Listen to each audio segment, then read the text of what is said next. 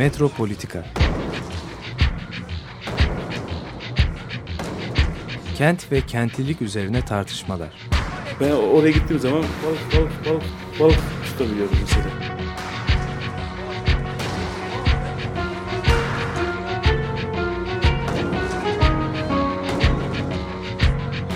Hazırlayan ve sunanlar Aysim Türkmen ve Korhan Gümüş. Takusuyor ya. kolay kolay boşaltamadı. Yani elektrikçiler terk etmedi Perşembe Pazarı merkezini.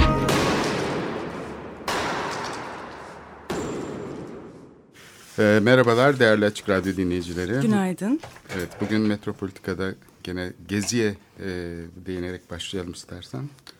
Gezi'de son olanlara bugün e, gazetelerde de var. E, şeydeki Gezi Parkı'nın Cumhuriyet Caddesi'ne bakan bölümdeki dükkanları zaten ön bölümlerini yıkmışlardı.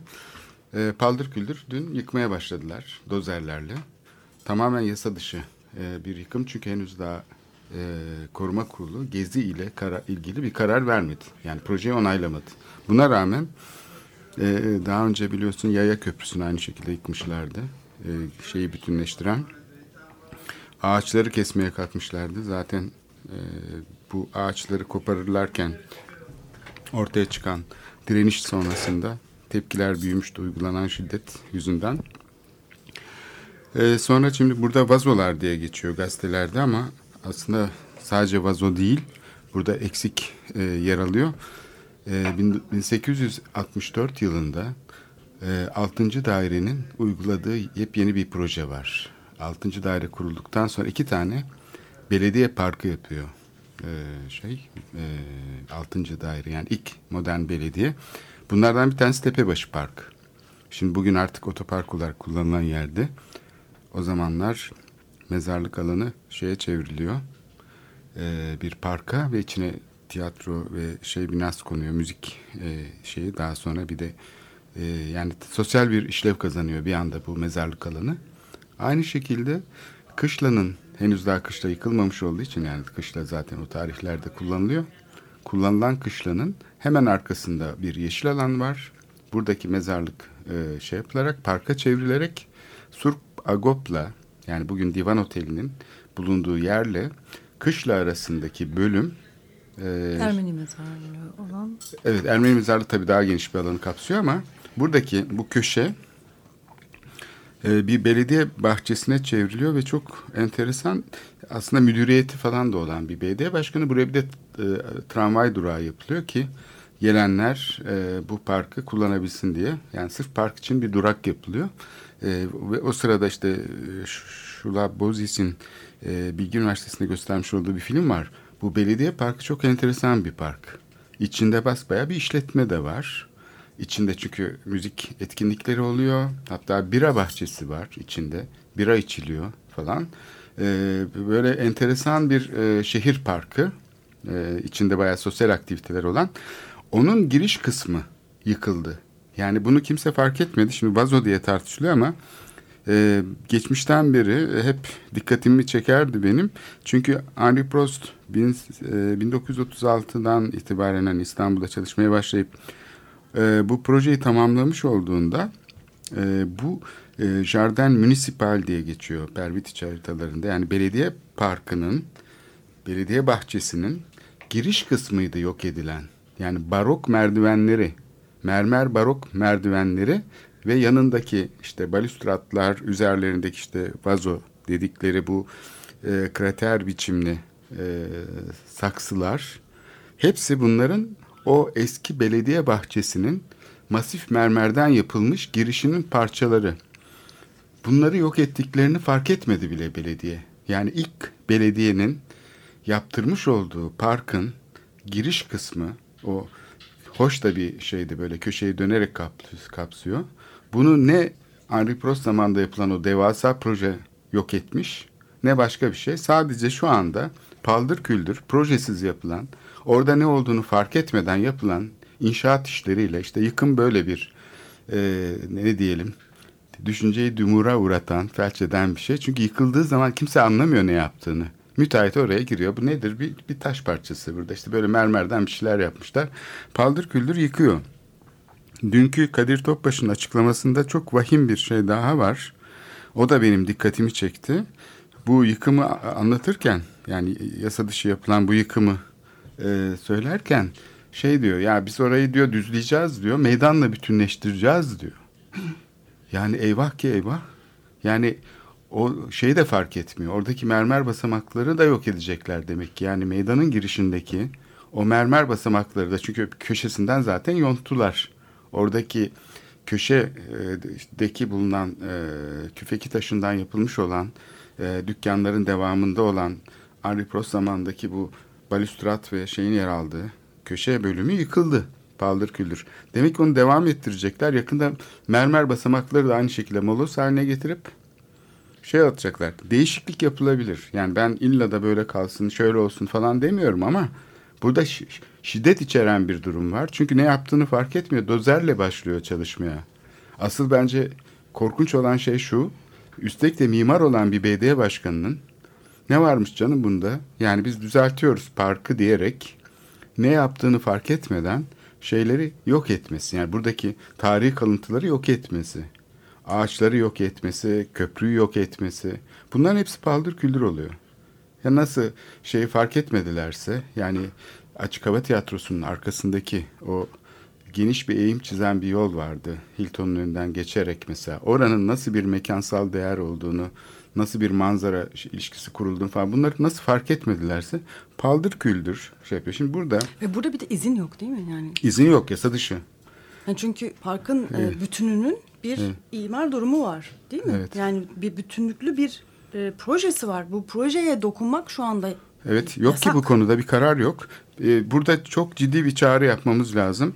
Açık Radyo'dan ben yani İstanbul'daki, Türkiye'deki, dünyadaki işte bu işlerle ilgili profesyonellere bir çağrı yapmak lazım. Bu yönteme itiraz etmek gerekiyor her şeyden önce. Projesiz yapılan işler yasa dışı evet yasa dışı ama böyle mimarlık olmaz. Bu işlerde yer alan mimarlar, şehir plancıları varsa şu anda şu süren yıkımı gelecekte basamakların da tehdit edildiğini görüyorum. 6. daire döneminden kalan girişin neden yok edildiğini bize açıklasınlar. Bu projeyi yapan mimarlar, şehir plancıları neden bunları yok ettiklerini, hatta daha ileride neler yapacaklarını açıklasınlar. Çünkü yasa dışı yapılıyor iş bir taraftan ama ama onların e, şeyiyle yapılıyor, talimatıyla onların çizmiş oldukları demek ki bir şey de olsa, onaylanmamış dahi olsa bir proje var. Hayır, bizim alakamız yok di- di- diyorlarsa da bu projelerle, bu projeyi yapan e, değerli mimarlar, o zaman da istifa etsinler. Biz bizim bir alakamız yok.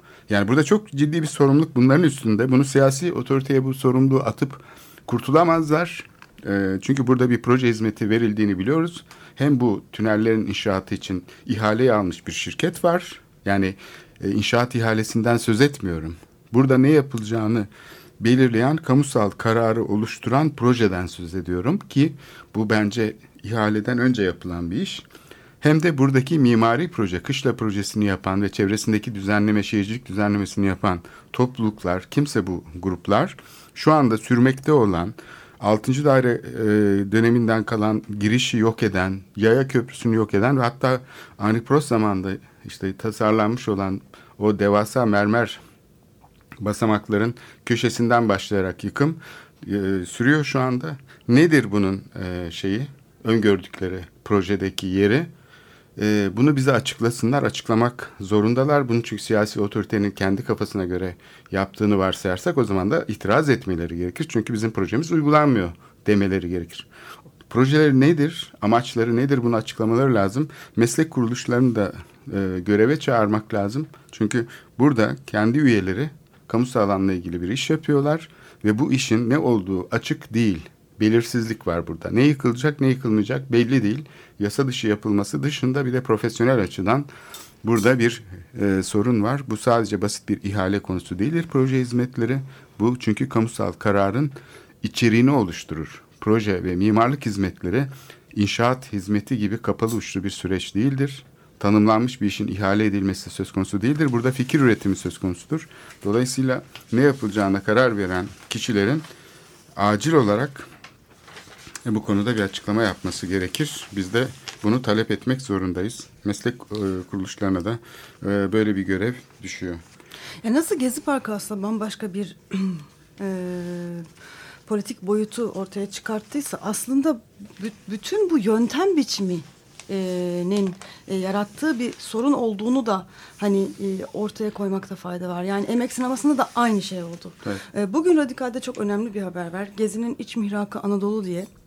Yani Anadolu'daki HES'lerle ilgili olan bir sürü durumda aynı sorun var. Yöntemle ilgili bir sorun var ve bu yöntemin aslında görünür e, ve savunucusu e, başbakan evet. haline geldi. Yani en sonunda başbakan bu yöntemle yapılan bir sürü projeyi ama halk bizi seçmişti bizim bunları e, yapmaya yetkimiz var diye e, muazzam bir e, gücü e, aslında e, demokratik olmayan bir yolla savunmaya başlıyor. Hani burada çok ciddi bir sorun var. Bu yöntemin e, ve bu yöntem aslında AK Parti ile de başlamış, AK Parti'yle de bitecek bir yöntemde değil. Yani bu e, Türkiye'de var olan bir yönetim biçimi, bir yönetim e, aslında klasikleşmiş bir durum. Bununla da ilgili çok önemli bir sorun var. Yani başa gelen insanların projeleri nasıl yaptırdığı, projeleri nasıl ihaleye verdiği, bununla ilgili de yani e, belki forumlarda falan bu da gündeme getirilebilir. Kesinlikle. Zaten geliyor. Ben birkaç e, foruma katıldım. Bu forumlarda şimdi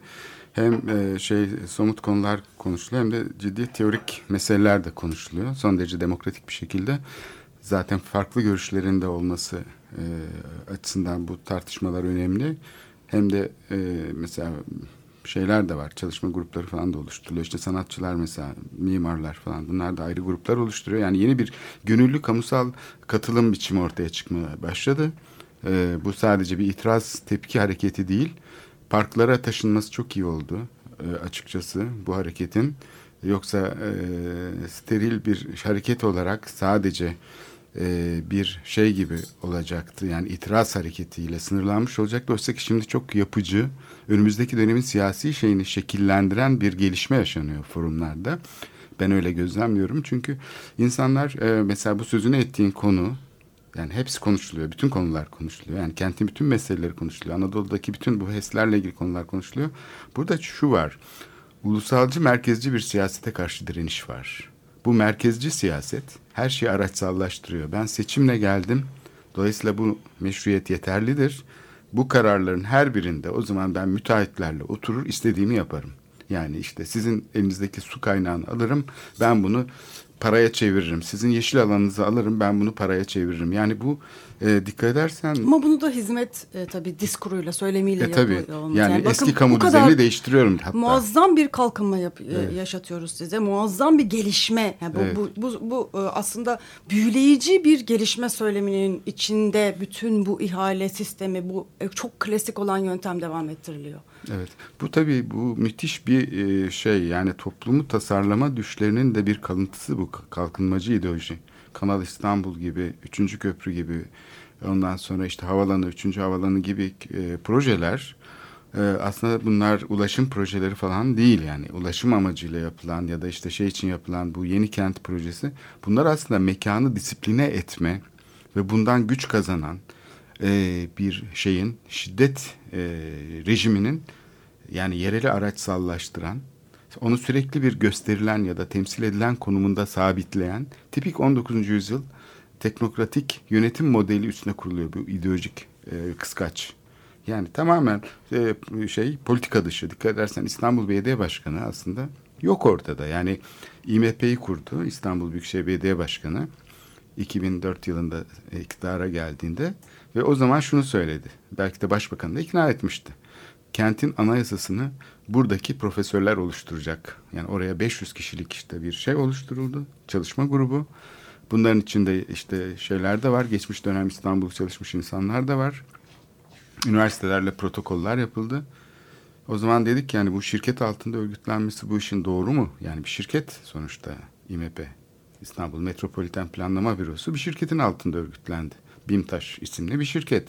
Dolayısıyla bu doğrudan da bağımlı bir model belediyeye ve üstelik e, bu projeleri yani planları yapan insanlar birdenbire teknik bir iş olarak bunu göstermeye başladılar. Yani planlama teknik bir iştir. Onun için katılıma ihtiyaç yok. Ondan sonra işte zaten zayıf olduğu noktada bu. Teknokratik planlama tam orada çatladı. Çünkü bir anda kentin anayasasını oluşturacak bu insanlar ve bu planın dışına çıkılmayacak diyen Kadir Topbaş bir anda bunu unuttu. Hatta neredeyse İMP'den nefret eder hale geldi bütün siyasetçiler. Çünkü onlar kurmuş oldukları sistemin içinde bir aykırı şey gibi kaldılar. Bunu da bazı meslek insanları savundular. Yani İMP hayırlı işler yapıyordu, engellediler falan gibi deniyor. Oysa ki tam tersine meşru olmayan bir iktidar savaşı bu şeyin içinde. Teknokratik e, modelin içinde. Çünkü ikisi de aynı özden besleniyor aslında. İkisi de toplumu tasarlama şeylerinin bir uzantısı. Üstelik de popülist olan diyor ki ben diyor kalkınma sağlıyorum, refah sağlıyorum. Siz ne yapıyorsunuz? Sadece engel oluşturuyorsunuz. Yok üçüncü köprü yapılamaz. Yok havalanı yapılamaz. Yok işte kuzeye şehir yapılamaz. Şehirleşme yasak. Anayasası olarak kentin ortaya koyduğunuz bütün şeyler, unsurlar benim için engel. Halkın kalkınmasını enge- şey yapan, engelleyen unsurlar bunlar. Siz bunları savunuyorsunuz diyerek neredeyse böyle karşımızda bir tiyatro sergilendi. Yani iki tane farklı kamu yararı şeyini temsil eden grubun çatışması olarak. Cumhuriyet tarihinde hep böyle olmadı mı? Yani tek parti rejiminde belki bir uzlaşma vardı tabii ki aydınlar vesaire de. Uzlaşmamak imkansızdı. Ama çok partili döneme oluyordu. geçildiğinde hep böyle bu şey pilav ve plan tartışması şey oldu. Şimdi e, dolayısıyla bu iş e, şeye doğru gidiyor. Bu korkunç projeler, çılgın projeler meselesi aslında tam da e, kenti böyle bir sömürge gibi gören Ankara merkezli bir siyasi şeyin kenti topraklarını disipline ederek aslında statükoyu değiştirdiğini iddia eden zenginlikleri yani boğazda viski içen insanların elde etmiş oldukları zenginlikleri değiştirdiğini iddia eden bir ideolojik şeye kavuşuyor. Yani bunu sadece teknik bir e, şey olarak da sunmuyor. Üçüncü köprü mesela ulaşım açısından çok ciddi bir şekilde eleştirildi. Kim tarafından eleştirildi? Bayındırlık Bakanlığı'nın bürokratları tarafından. Kendilerine karayolcular diyen bir grup Başbakan'a bu şey e, üçüncü köprü lobisi kuzeydeki yapılması için bastıran lobi harekete geçtiğinde onlar da harekete geçtiler ve dediler ki kuzeye yapılması cinayettir. E, köprünün bir de ulaşım ihtiyacını karşılamamaktadır. Bu basına da yansıdı. Vecdi Diker grubu diye e, bir grup. Bunlar dediler ki iki köprünün arasına yapılmalıdır. Yani Arnavutköy'e yapılacak köprüyü savundular. Biz de Arnavutköy'e yapılan köprüye karşı çıkmıştık 97 yılında. Aslında o bakımdan da bir şey var, e, tarihsel bir referans da var. Yani Yaşar Topçu'nun iki defa ihaleye çıkmaya çalıştığı zaman e, Tayyip Erdoğan'ın da desteği alınarak, Tayyip Erdoğan da karşıydı o zaman üçüncü köprüye. Bunu herkes hatırlar. Cinayettir demişti o da. Dolayısıyla üçüncü köprünün şehrin merkezinde, sahilinde o lineer gelişme şeyi çerçevesi içinde E5 ile e, TEM arasında kalan e, yapılaşmış alandaki yoğun ulaşım talebini karşılamak üzere değil, aslında yeni alanları imara açmak için kuzeye taşınmasını savunan grup kazanmış oldu bu mücadeleyi. Yani mücadele aslında iki grup arasında cereyan ediyordu. Her ne kadar buna bir de Marmaray lobisi de karşı çıkıyor olsa da ilk başta 97 yılında Marmaray'da gündeme tekrar taşınmıştı. Ee, Üçüncü köprüye karşı bir proje olarak Ulaştırma Bakanlığı tarafından sivil toplum kuruluşlarıyla işbirliği yapılması için sunulmuştu. Ee, belediyedeki tartışmalarda, o zaman Büyükşehir Belediyesi'nde yapılıyordu bu toplantılar. Büyük meclis salonunda yapılıyordu. Ulaştırma Bakanı müsteşarı gelerek Marmaray projesini tanıtmıştı ve Marmaray desteklenirse üçüncü köprüden kurtulursunuz demişti. Ee, bazı arkadaşlarımız da Recep Tayyip inandı. Erdoğan iki grup adamı karşıydı yoksa bir gruba mı karşıydı? Hatırlıyor musun? O zaman tabii Recep Tayyip Erdoğan e, belediye başkanı değildi. Yani şeyden çıktı. O sırada tam 28 Şubat sürecinin en e, şey olduğu dönem merkezi otoritenin de koalisyonla yönetildiği bir dönemdi zannedersem. Recep Tayyip Erdoğan 3. köprünün Arnavutköy'de olanına karşı çıkmıştı. Henüz daha kuzeyde köprü fikri yoktu. O daha da çılgınca olurdu. Herhalde o zaman eğer kuzeydeki bir köprüyü savunan birisi çıksaydı Recep Tayyip Erdoğan ona da bir şey yapardı. Ona da bir e, küserdi herhalde. Bunu nasıl söylersin falan diyebilirdi. O zaman daha henüz kuzeyde bir köprü tahayyül bile edilemezdi. Kuzey Köprüsü ne zaman çıktı ortaya? 2000'li yıllardan sonra çıktı. Hatta 2004'te, 2003'te çıktı ortaya. 2004 e, tam olarak e, telaffuz edilmeye başladığı tarih. O zaman da işte bu karayolcu lobi, e, Vecdi Diker grubu buna şiddetle karşı çıktı. Bayındık Bakanlığı içindeki bürokratlar ve e, Üçüncü köprünün kuzeye yapılması asla mantıklı değildir. Burada böyle bir ulaşım ihtiyacı yok. Oysa ki ulaşım ihtiyacı için yapılmıyor ki üçüncü köprü. İhtiyaç yaratmak için yapılıyor. yani ulaşımcıların aslında bazen böyle naif bir gerçekçiliği var. İhtiyaca cevap vermek için yapılıyor zannediyorlar. Yolların genişletilmesi, kavşaklar falan. Halbuki ulaşım ihtiyacı yaratmak için yapılır değil mi? Ee, çünkü şehir dinamik bir konudur. Yani sadece tek yönlü olarak neden sonuç ilişkileri kurulamaz. Yapılar arasında karşılıklı etkileşim vardır. Ancak bunu e, yani mesela bu görüşü e, geniş kitlelere anlatmak gerekiyor daha. Bunu e, yani gerçekten e, şehirci e, uzman, şehirle ilgili e, kafa yoran insanlar sadece bu ulaşımın bu boyutunu hatta belki ulaşımcıların kendileri bile bu şekilde görüyorlar. Yani e, ulaşım projelerinin çoğunun ulaşımı Teknik bir iş canım. Yani. teknik bir iş ama e, yani üçüncü köprü gibi bir şey çok önemli bir şehir mevzu.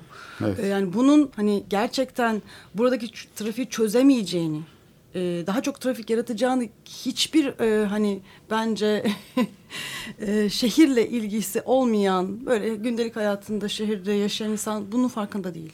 Evet, yani çok küçük burada- bir zümreden Evet. bahsediyoruz. O yüzden bunu aslında fa- farklı ortamlarda farklı şekilde üçüncü köprüyle ilgili dile getirmek lazım. Evet, bu yerelin aslında siyaset dışına itilmesinin bununla çok ilgisi var. Aynen. Çünkü e, mekan dediğimiz şey işte bu kalıcı bir temsil edilen statüsüne kavuşturulduğu için ulusalcı siyaset içinde hiçbir zaman yerel ölçekli bir siyasi alan oluşmuyor ve tartışılmıyor. Hiçbir zaman bunlar yerel ölçekte bir katılı modeline dönüşmüyor. Hatta bu merkezci siyaset semantiği yereli şöyle dönüştürüyor. İşte İMP'deki profesörlerin teknik kararı gibi olacakmış gibi algılamamıza. Çünkü siyasi bir konu değil, teknik bir konu bu. Bilimsel olarak karar verilen. Şimdi iki tane konuya daha değinelim istersen. Bunlar çok önemli. Tarihi Haliç tersaneleri. Bunlar için çok yakın tarihte bir özelleştirme ihalesi yapılıyor. 2 Temmuz tarih e, hiç tartışmadan paldır küldür birkaç gün içinde İstanbul'un e, dünyanın e, önemli tersanelerinden biri yok ediliyor. Yani aslında için otel yapılan, cami yapılan, alışveriş merkezi yapılan bir boş arsaya çevrilecek. Ve bu akıl almaz bir şey. Yani böyle bir konunun paldır küldür bu kadar hızlı bir şekilde. Hala işlevde olan tersaneden E, kullanılıyor bir bölümü tabii Kasımpaşa bölümü ama aslında 87 yılına kadar e, Türkiye'nin en modern tersaneleriydi. Cami altının falan tezgahları daha yeni kurgulanmıştı. Amerika'dan yeni gelmiş makineler vardı orada. Hala onlar kullanılabilir durumda ama bir taraftan da önemli bir kültür varlığı. Ama diğer taraftan da kentin böyle bir alanın Ankara tarafından yapılıyor. Dikkat edersen belediyenin bu konuda hiçbir rolü yok. Belediye ancak oradan kendisine yani belediye de yapsa hani bana da bundan pay verin ben de özelleştireyim falan diyebilir. Bir kısmında belki bah- Yani bu dünyada olacak çay bahçesi yapar. Venedik'teki Arsenal'in hani özelleştirilmesi gibi bir şey. Venedik'i yok eder. Arsenal'i özelleştirseler Venedik yok olur. Venedik şehri tamamen bir turistik fosil kente dönüşür. Yani bu olacak şey değil. Tersanenin üzerine hiçbir fikir üretilmeden bir ara müze yapacağız falan diyordu Kadir Topbaş. Tabii romantik kaldı bu müze fikri. Çünkü kim işletecek, kim yönetecek Ee, böyle bir e, şey de yok, kamu modeli de yok. Dolayısıyla önümüzdeki haftalarda belki bu konuda daha ayrıntılı girebiliriz belki ama 49 yıllığına ihale edilmek üzere ve gidiyor. Yani üç tane tersanenin bulunduğu bölüm içinde Kuzey Deniz Sağ Komutanlığı ve Deniz Hastanesi de dahil olmak üzere ee, İstanbul'un e, yani Beyoğlu yakasının bir tarafı zaten Galata tarafı özelleştirildi. Ee, Karaköy'den başlayarak Salıpazarı'na kadar özelleştirildi. Şimdi de Haliç tarafı özelleştiriliyor. Yani Beyoğlu'nun aslında bütün sahili şu anda işlevsiz kaldı tabii. 30 senedir kimse buna e, bu soruna e, parmak basmadı. Hep herkes proje yapmaktan başka bir şey. Üniversitelerde yapılan projeleri görsen tersanelerle ilgili yani ağlarsın. Sürekli proje, mimari proje. Sanki mimari çizim yapılınca hani oraya işte şöyle biraz şöyle bir bina konsun, buraya bir bina ne yapılsın falan gibi. Yani Türkiye'de bu mimarlık ve şehircilik eğitiminde de muazzam bir e, eksiklik var. Hani buraya bir şey geldiği zaman bir ne bileyim yurt dışından bir çalışma grubu bir mimarlıkla ilgili hemen ilişkisel düşünmeye başlıyorlar. Ha bölgeyle şey nedir, kent içinde bu konuda nasıl bir politika izlenmektedir, nasıl dönüşebilir? Yani hem tasarım ölçeğinde, Tarihi anlamı tarihi nedir falan. Bunlar konuşuyor. Türkiye'de ise okullarda öyle bir şartlandırıcı durum var ki ben birkaç e, E, jüriye katıldım. ben, ben de Arsa hayatımda bir kere jüriye katıldım mimari bir jüriye ve yani uzayda sanki bir proje Ben yapsalar. hani- ağlamak istiyordum yani görünce Ayda mesela böyle Evet. bomboş bir alanda bir proje yapsalar la e, Galata Port projesini yapmalar arasında hiçbir fark yoktu. Gerçi bir, zaten uzay mekiği gibi bir şey tasarlamıştı bir iki tane öğrenci. uzay mekiğini Galata Port'un üstüne koyuyor mesela. Hollandalılar Gal- Galata gelirse, Galata Almanlar gelirse öğrenci gruplarıyla, birlikte hocalarıyla belediye içinde nasıl bir kurumsal model var bu alanları yönetecek ona bakıyorlar. Kuru havuz kaç saatte bo- boşalıyor? Belki farklı işlevler için kullanılabilir mi? Ama Türkiye'de inşaat yapmazsam ben diploma alamam diye düşünen mimar öğrencileri var. Mimarlık ve plancı. Hemen boşlukları aynı. Şurada bir yeşil alan var. Oraya işte şu alışveriş merkezini koyalım. Buraya böyle proje yaptırıldığına gözlerimle şahit oldum. Hem de İstanbul'un en büyük üniversitelerinde. Öğrencilerin bu konuda tabii suçu yok ama eğitimin şartlandırıcı bir e, şeyi var. İnsanları giderek e, kentle ilgili şeylerden uzaklaştırıyor e, gerçeklerden. E, son bir şey daha söyleyelim istersen. E, biliyorsun İst- İstanbul Habitat e, 2016 yılında yapılacak e, konferansa ev sahipliği yapmak üzere Birleşmiş Milletler'e başvurmuş 6 ay önce ve genel kurulunda Birleşmiş Milletler'in kabul edilmişti. İlk, e, 96'da yapılan Habitat 2 zirvesi de İstanbul'da çok önemli bir e, şey sivil toplum etkinliğine sahne olmuştu. Fakat hani bu son dönem kararda böyle bir etkinlik olmayacağı düşünülerek Kadir Topbaş inisiyatifi almış. Zaten Dünya Yerel Yönetimler e, Birliği şeyi başkanı olarak da Habitat örgütüyle bağlantılı e, böyle bir şeyi bol keseden bonkörce yani biz yaparız canım diyerek İstanbul'un bir kongre şehri olması şeyini de düşünerek kabul ettirmiş. Kendisi teklif etmiş. Yani Türkiye kendisi teklif ediyor bunu Birleşmiş Milletler'e. Fakat bu son gezi olaylarından sonra e, Türkiye kaçmış bu işten. Şimdi çok komik bir durum var. Alt- Bütün bu forumlar Habitat'ın içinde olsaydı düşün. Ta- Tam da Habitat'ın şeyi gerçekleştiği Muhteşem bir şey anda olurdu. forumlarıyla, sivil toplumuyla 6 Aralık Bütün bu 2012'de forumlar yap- dünya ile birleşecekti Evet. çünkü. 2012'de yaptığı başvuru Böyle bir şey hiçbir politik iktidar kaldıramazdı. ama düşünsene gerçekten Habitat'ın olabileceğini fark ettikleri anda korkuya kapılmışlar. Gezi korkusu Habitat'tan etti diye bir haber var bir günde. Yani bu olağanüstü bir e, şey, e, çelişki. E, habitat olmasa da ama e, aynı derecede bu şey Güçlü. devam edecek. Çok güçlü. Evet. Yani habitattan da güçlü. E tabii ki. O yüzden yani korkunun ecele faydası yok. Evet e, programımızın ikinci bölümünde LGBT'den LGBT Derneği'nden e, Boysan Yakar'la e, telefon e, bağlantımız olacak. E, gelecek haftada onur haftası düzenliyorlar. E, o detaylarını e, Boysan'dan alacağız. E, ancak ben e, bir parça çalacağım ve bu parçayı e, gay, lezbiyen, biseksüel ve translara armağan ediyoruz. Ajda Pekkan'dan Hür Doğdum, Hür Yaşarım.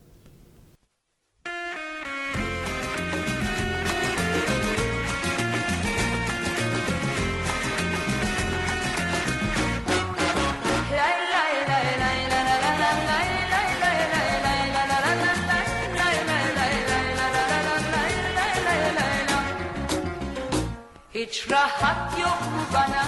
Şu yalancı dünyada Kimin ne hakkı var ki? Karışır hayatıma Hesap soramaz bana. Kim çıkarsa karşıma Kimin ne hakkı var ki?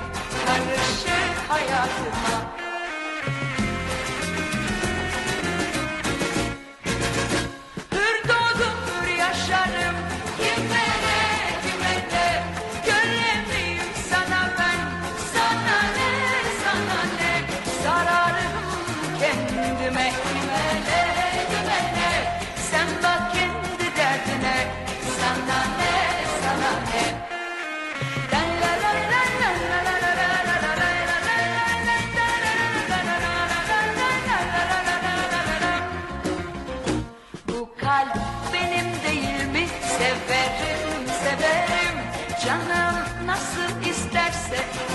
eğlenirim. Her günüm mutlu benim. Kim ne derse desin. Canım nasıl isterse gezer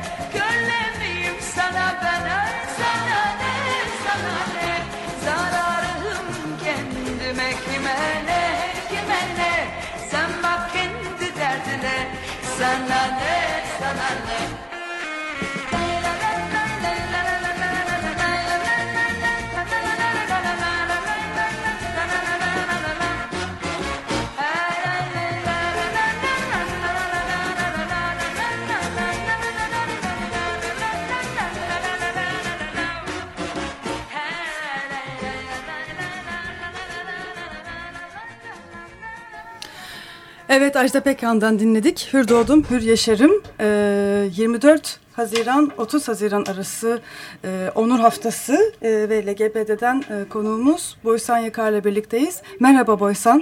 Merhaba Aysim, selamlar. Nasılsın? İyiyim çok sağ ol, sen nasılsın? Teşekkürler. Bizler de iyiyiz. Ee, Harika. Şimdi istersen e, bu Onur Haftası 24 Haziran'da başladı. Ben biraz tarihleri şaşırdım. Gelecek hafta dedim ama bu hafta başlamış durumda. Biraz ondan bahsedelim. Sonra e, Ee, ilgili 21. konuşuruz. kez düzenliyoruz. 1992'den bu yana 21. yılı bu yıl e, lezbiyen, gay, biseksüel ve trans onur haftası İstanbul'da. Lambda İstanbul'un ev sahipliğinde yapılıyor. Ama birçok örgütün, birçok başka derneğin, e, 16 tane öğrenci kulübünün desteğiyle de düzenliyoruz. Hep beraber e, büyük bir hani e, toplumsal bir beraberlik bütün LGBT bireylerin İstanbul'da ve herkese açık. Yani sadece lezbiyen, gay ve biseksüeller için değil her cinsel yönelimden ve cinsiyet kimlikten insan için yapıyoruz. Bunu 21 yıldır. Pazartesi günü başladık. Bir basın toplantısıyla başladık haftayı izah ettiğimiz çeşitli panellerden ve gösterimlerden bahsettiğimiz. Dün e, pazartesi günü bir medya forumuyla devam ettik. Medyadaki transfobi ve homofobi üzerine konuştuk. E, medyadan arkadaşlarımız geldi. Birçok katılımcıyla beraber bu homofobik dili nasıl değiştiririz, dönüştürürüz onlar üzerine e, söylemlerde bulunduk. Akşamında bir BDSM atölyesi yaptık.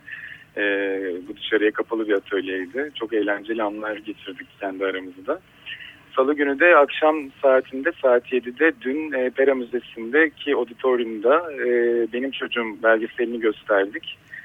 E, Can Candan'ın. vardı. Can Candan'ın filmi. Ben de yönetmen asistanıyım. E, bayağı büyük bir kalabalık vardı çok güzel bir sohbet oldu peşi sıra. Gün içinde de yine küçük atölyeler ve söyleşiler oldu. Ee, Asıl ağır paneller bugünden itibaren başladı, başlıyor. Hem istihdam hem hukuk hem siyaset konuşacağımız, seks işçiliği üzerine de konuşacağımız birçok güzel panel ol- olacak önümüzdeki günlerde. Bu akşam açılış partisini yapıyoruz Getto'da 9'dan itibaren. Ee, eğlenmek isteyen herkesi bekleriz. İstanbul'da Getto'daki e, Getto'da yapılacak açılış partisi. E, Cuma günü de 9. defa hormonlu domates, homofobi ve transfobi ödüllerini veriyoruz. Pazar günü de yürüyeceğiz inşallah. 11. kez İstiklal Caddesi'nde saat e, 5'te Taksim Meydanı'nda LGBT onur yürüyüşünü yapacağız. Bu yılda çok iddialıyız. Bayağı büyük bir katılım bekliyoruz.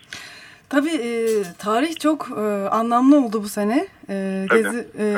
Gezi Parkı e, direnişiyle iç içe e, geçti ve aslında herhalde Gezi Parkı direnişinin en önde gelen grupları e, olduğunuz için de gruplarından biri olduğunuz için de e, hani bu haftanın herhalde bir mutlu tesadüf e, güzel bir e, Tabii, denk gelme tabii. oldu. Yani dış basında Türk e, yazı diyorlar. E, Ben pek katılmasam da çok güzel bir yaza giriş oldu tabii. Hem gezi direnişi hem de üstüne Onur Haftası'nın her zaman Haziran ayının son, son haftasında olması durumundan ötürü böyle bu peş peşelik inanılmaz bir denk oldu. Yani hiç dinlenmedik diyebilirim kendi adıma. 30 gündür ayaktayım gibi bir durum söz konusu ama yani e, hem katkısı çok fazla oldu hem de yani e, parkta geçtiğimiz tohumların hepsi çok güzel ağaçlara dönüyor haftayla beraber. O yüzden de bizim için de çok güzel bir deneyim. Tabii hem bugünler hem de pazar gününe doğru süren serüven. Ee, şimdi e, Gezi Parkı'da olan e, aslında bu birlikteliğin, bu politikliğin e, hani çok önemli bir e, e, yeni dili sahip olmasının e, aktörlerinden bir tanesi de e, ge- e, e, gay, lezbiyen, e, biseksüel ve e, transların bu, bu topluluğun içinde olması ve bu dille ilgili aslında e, bir sürü insanla konuşmaya başlaması, e, küçük küçük uyarılarda bulunması ve e, hani bu farkındalığı hiç olmayan insanların ya bir dakika pardon biz bu küfür ederken bunun farkında bile değildik demeye başlamaları. Yani bu anlamda aslında Gezi Parkı'nın içinde hani böyle değil de kü- yani küçük ama küçük kırılmalar ama e, etkisinin çok büyük olacağını hissedeceğimiz e, durumlar gerçekleşti. Biraz bunlardan bahsedersen. Olur tabii yani şöyle aslında hani bu yolculuk nasıl başladı Gezi Parkı'na biz nasıl e, bu denli entegre olduk ondan birazcık bahsedeyim. Hem sonra nasıl bir e, karşılaşma oldu oradaki başka muhalif kesimlerle bireysel katılımcılarla ondan da bahsedeyim. Yani Gezi Parkı aslında hani özellikle eşcinsel erkeklerin çok sık uğradığı bir park. Bizim için çok önemli bir kamusal alan e, şehrin birçok parkında e, görünürlüğümüz var ama Gezi Parkı'nın yeri gerçekten bambaşka. Çok eskiden beri eşcinsel erkeklerin bilhassa geceleri e, aslında seks partneri de bulabildikleri, beraber sevgilileriyle gidip oturabildikleri bir park. O yüzden başta parkımız elimizden gidiyor korkusu ve endişesiyle de parka çıktık. Politikaya yine en önemli siyaset alanlarımızdan biri olan yatak odasından girdik. O yüzden çok önemliydi aslında bizler için. Ve gece vakti kepçeler ilk girdiği sırada da birçoğumuz oradaydı zaten ve birbirimizi hemen haberdar edip aman Allah'ım ne oluyor diye kendimizi bir anda parkın içinde bulduk. Ama hani e, Taksim Dayanışması'nda bir bileşeni Lambda İstanbul ve 21. LGBT Onur Haftası Komisyonu. O yüzden zaten haberdardık bütün süreçlerden ama bu denli bir müdahale de beklemiyorduk açıkçası.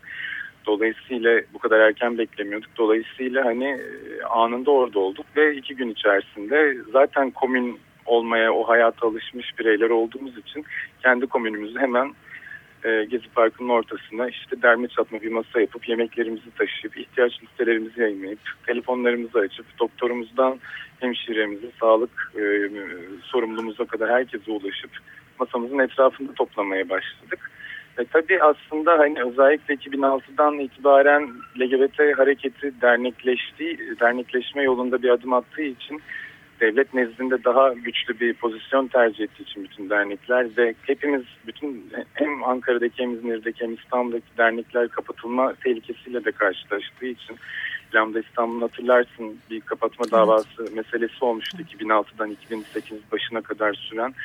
Sonra bir şekilde Yargıtay'dan geri döndü. Siz örgütlenebilirsiniz, sorun yok ama sadece eşcinselliği işte promosyonunu yapmayın, özendirmeyin gibi saçma sapan bir nedenden yine de izin vermişlerdi derneğin devam etmesine. Bu süreçlerde birçok muhalif hareketle bir araya gelip ortaklaşacak, e, dirsek teması kuracak, vakit geçirecek anlar yakaladık. Ve aslında LGBT politikalarını birçok e, başka muhalif kesim de hani birinci gündemine aldı bu süreç içerisinde. O yüzden parkta tanıdığımız birçok hmm, başka politik gruplar da vardı. Ve de e, onlarla da birçok bir araya gelip hani ortak tacize, e, küfürlü söylemlere karşı atölyeler yapıp parkı bilinçlendirmeye ve daha hani dikkat etmeye yönelik adımlar atacak vakitlerimiz oldu. Onlardan biri de feministlerle yaptığımız, STK ile yaptığımız o e, tacize tecavüze karşı bir forum gibi küçük e,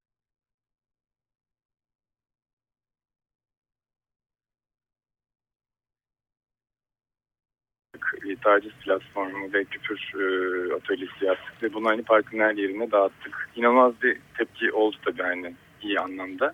İnsanlar gerçekten e, biat ettiler hani bu şeye e, tecrübeye, oradaki yaşananlara. Ama tabii alanda da birçok başka şeyler oldu. Barikatta da olsun, başka yerde olsun. İnsanların çok alıştığı şeyler var kullanmaya. Ve farkında değiller. Neye tekabül ettiğini bilmeden de kullanıyorlar. Ama siz onların yanında aslında sadece filmlerde gördükleri, gazetelerde üçüncü sayfada okudukları, acı hayatlar olarak bildikleri, yozlaşma olarak bildikleri şeylersiniz hayatlarında. Ama sizleri bir anda yanlarında görüyorlar ve o sırada aynı şey yapıyorlar, yapıyor oluyorsunuz onlarla. Ya polisin şiddetine bir dur demeye çalışıyorsunuz ya da birkaç bir şey yapmaya çalışıyorsunuz bir arada birbirinizi korumak için. Ve orada aslında hiç de gözünüzde büyüttüğü kadar ya da ayrı tuttuğunuz yer kadar olmadığını fark ediyorsunuz. İnsanlar onu fark ettiler. Gökkuşağı bayrağının etrafında toplanmış eşcinselleri, biseksüelleri, transları, barikatlarda gece yarıları görünce bunların tabii çok büyük kazanımları oldu ve tabii akıllarda büyük bir değişiklik oldu. Sonuçta hani çok mu uzattım bilmiyorum yok, ama yok. İyi gidiyor. Gayet iyi. Ben de müsaadenizle e, bir şey söyleyeyim, bir cümle e, araya sok, e, koyabilir miyim? tabii tabii. Şimdi Tabii.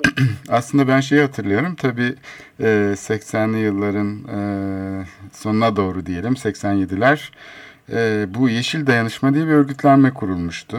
Evet. Yeşil Dayanışma e, biraz Mimarlar Odası'nda toplanıyordu ama sürekli Bilsak diye bir yer Cihangir'de Yeşil Dayanışma'nın e, toplanma merkezi olmuştu. Burası çok enteresan bir e, şeydi yani forum alanıydı çünkü buraya Hani daha çok sol kanattan insanlar ilk başta e, bu hareketi oluşturmuştu. Fakat e, direnen yani kentteki bu yeşil alanların işte şey otel inşaatı yapılması, gezinin içine işte o zaman Hayat Regency Oteli'nin yapılmasına karşı yapılan direnişi ya da Taşkışla'nın otel olmasına karşı işte çatısına çıkıp yaptığımız direnişleri falan hatırlıyorum.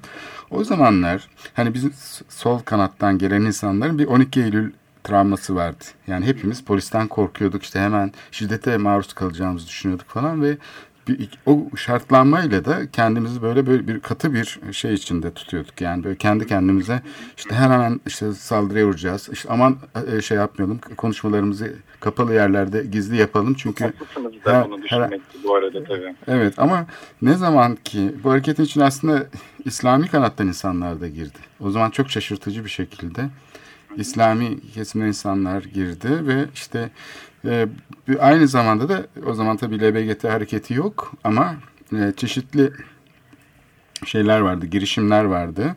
E, böylece renklendi bu topluluk ve korkuların aşılmasında bir parça bu şey e, rol oynadı. Yani bizim o 12 Eylül'den öğrencilik döneminden gelen korkularımızın aşılmasında daha kendimize güvene güven kazanmamızın, e, kamu sahasına çıkmamızı aslında tuhaf bir şekilde böyle bir deneyimi, bu böyle bir baskılanmayı yaşamak için yaşamış olan, daha önce yaşamış olan LBGT bireyler bize aslında çok büyük bir e, manevi destek verdiler. Çünkü bizim korkularımız aşıldı. Mesela çok korkarak yaptığımız eylemler birdenbire şenlikle ve şeyle gayet e, o siyasi e, şeylerden bir parça korkulardan beslenen sloganlarla değil daha e, şeyle oldu. Yani topluluklara daha çok hitap edecek, daha kapsayıcı, daha kucaklayıcı bir hale geldi.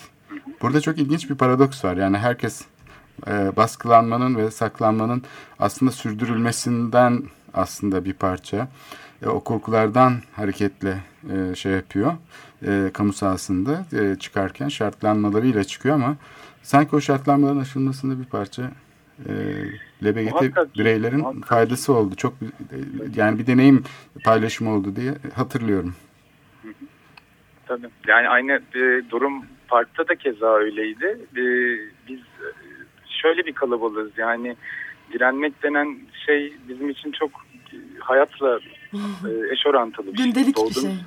doğum- doğduğunuz andan itibaren direnmeye başlıyorsunuz. Önce annenize babanıza sonra işte e, okul müdürünüze, öğretmeninize, devlete derken basamak basamak yükselerek bir anda milletvekillerine, sisteme, başka şeylere aydıkça, anladıkça, keşfettikçe insan çok fazla mekanizmaya direndiğini fark ediyor. Hani şöyle izah etmeye çalışayım. Ee, bir komşunuz bir anda yok oluyor ortalıktan ve siz onun nereye gittiğini çok merak ediyorsunuz. Ve bir şekilde kendinizi karakolda buluyorsunuz ve iç hukukun hepsini öğrenmek zorunda kalıyorsunuz aslında.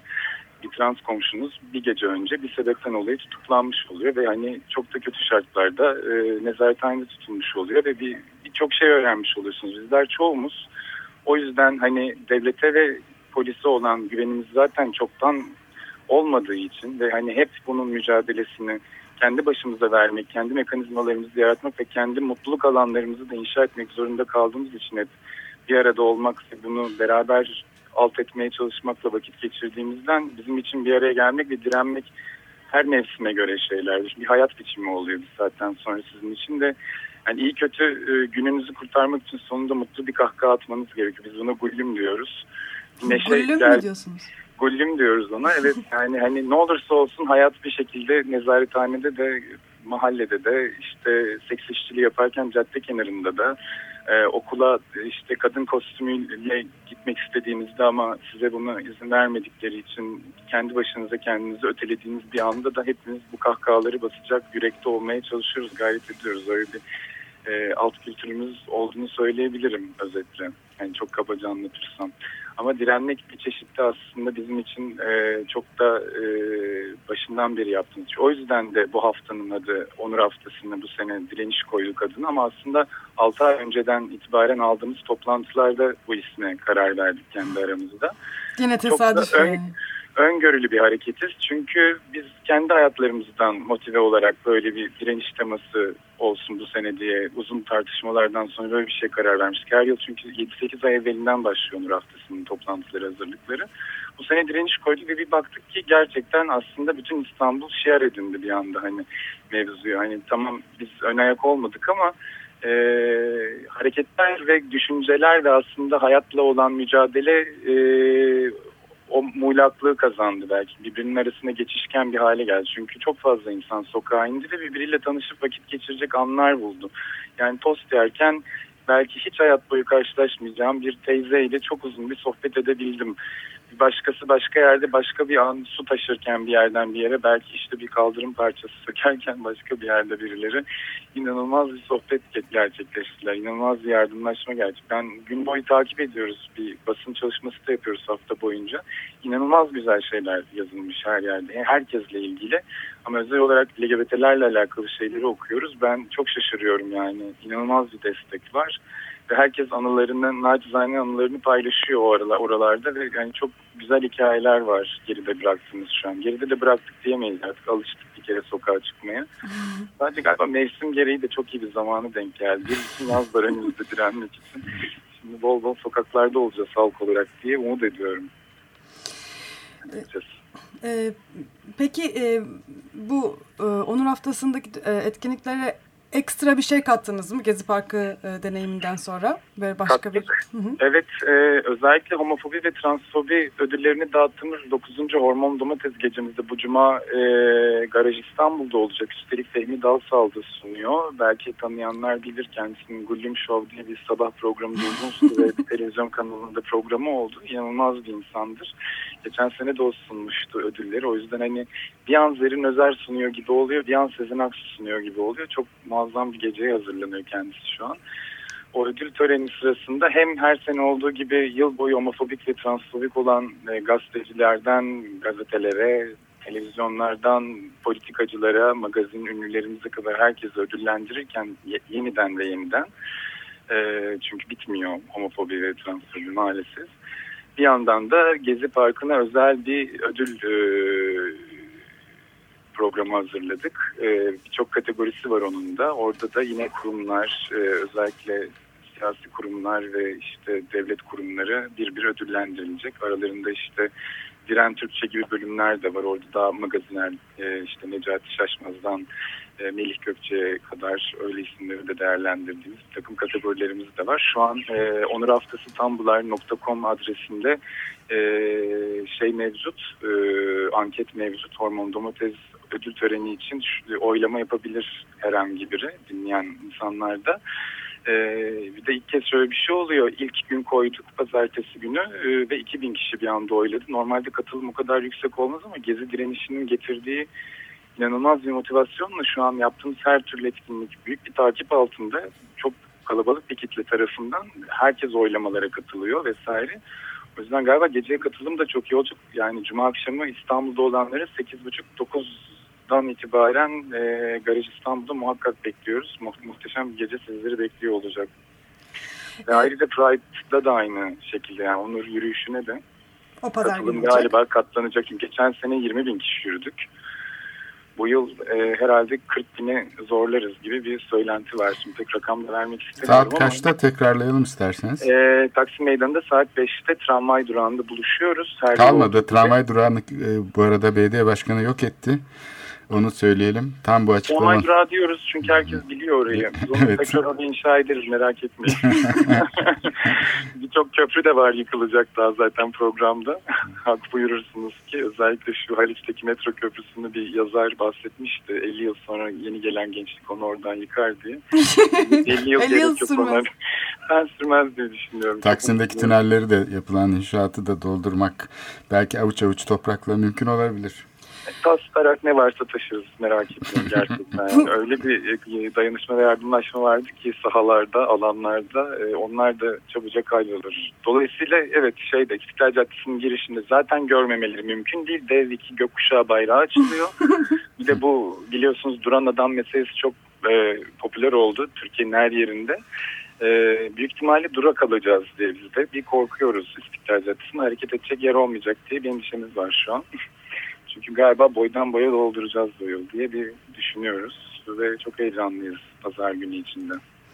Ayrıca. Ee, hani e, konuşmaya başlarken homofobik homo- homofobik dili nasıl değiştiririz diye e, başlamıştın ama yani sadece hani o konuyla ilgili değil o konuyla ilgili de çok büyük gelişmeler oldu ama bütün e, siyaset dilini değiştirmede e, sanırım e, gay, lezbiyen, biseksüel ve transların çok büyük bir önemi var. Yani e, sizin şu andaki konuşmanda bile hissedilen o espri yani polit ama hani e, sadece espri değil hani bu politik bir dille bu espriyi yapmak politik dili baştan e, hani düşünmemize sebep oluyor.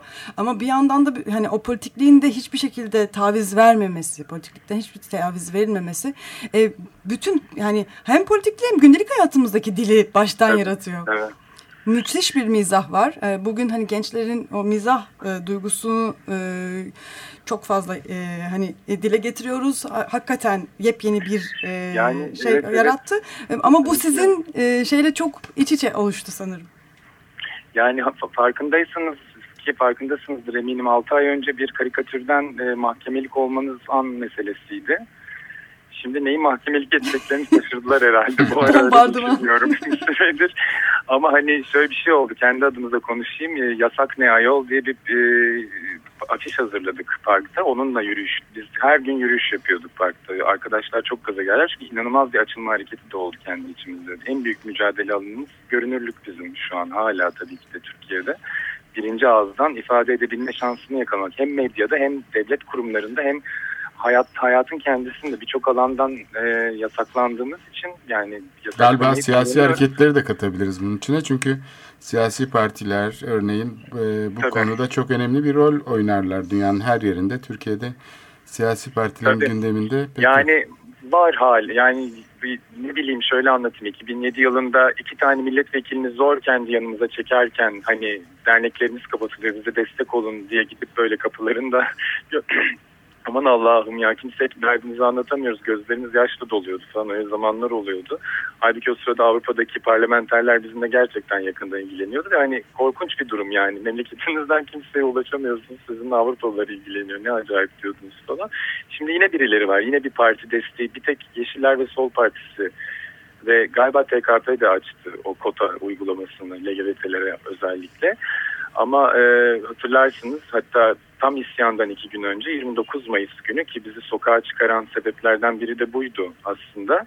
E, çok aylar evvelinden bir önerge sunulması tasarlanmıştı. CHP'li e, belli bir CHP'li milletvekili tarafından ve BDP'nin tam destek verdiği bir önerge sunuldu meclise. Bunun oylaması yapıldı 29 Mayıs tarihinde. E, LGBT'lerin sorunlarını araştıralım e, başlıklıydı bu. Ve e, AKP'li ve MHP'li milletvekillerinden tam oyla hayır aldı. Ve hatta o sırada Türkiye Cumhuriyeti tarihinde üçüncü kez oluyor o gün olan şey. Ve AKP hükümeti tarihin tarihlerinde de yani AKP hükümetlerinde de üç hükümet süresince de üç defa oldu. Yani AKP olduğundan beri olan da bir şey. Üçüncü defa meclis kürsüsünden AKP'li milletvekili Türkan Dağoğlu tarafından e, hasta ilan edildik. Ve çok hani yanlış belgelerle lanse edilerek. Bunun da çok büyük bir e, kızgınlığı vardı sokağa çıkanların arasında. enteresan bir şey bu tabii. Modern Aynen öyle, şeyi, aynen yani öyle. Viktoryan ahlakı Türkiye'de AK Ama, Parti'nin evet, sunmuş şey alması. Az da durmuyoruz, etmesi. az da durmuyoruz. Kendisine cuma akşamı yaşam boyu hormon domates ödülü.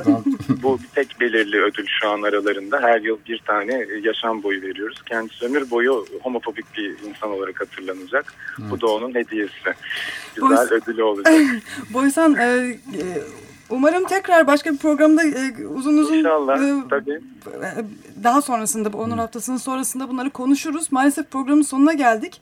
Ee, Tamam. Bitmeden önce 24-30 Haziran Onur Haftası olduğunu ve bir sürü etkinlikleri Onur Haftası Tumblr.com'dan izleyebileceklerini dinleyicimize e, Hem de duyuralım. cumartesi akşamı 8.30 dediniz. Garaj İstanbul. Hem de Cuma pazar. akşamı. Cuma, Cuma akşamı akşamı, pardon, 8.30'da Cuma Garaj. İstanbul, Pazar 8.30'da günü Garaj. İstanbul'da. Taksim Tramvay Durağı'nda.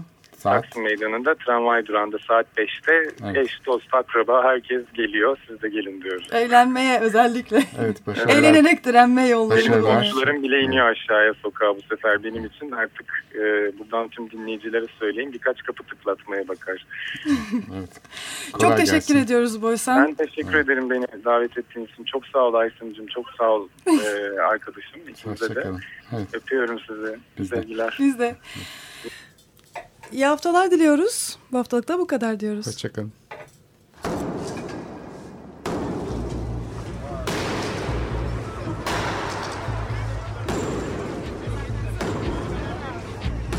Metropolitika Kent ve kentlilik üzerine tartışmalar. Ben oraya gittiğim zaman balık balık balık balık tutabiliyorum mesela.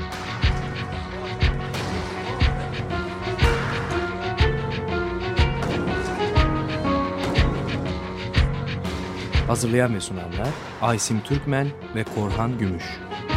Takusuyor yani. Kolay kolay boşaltamadı. Yani elektrikçiler terk etmedi Perşembe Pazarı merkezini.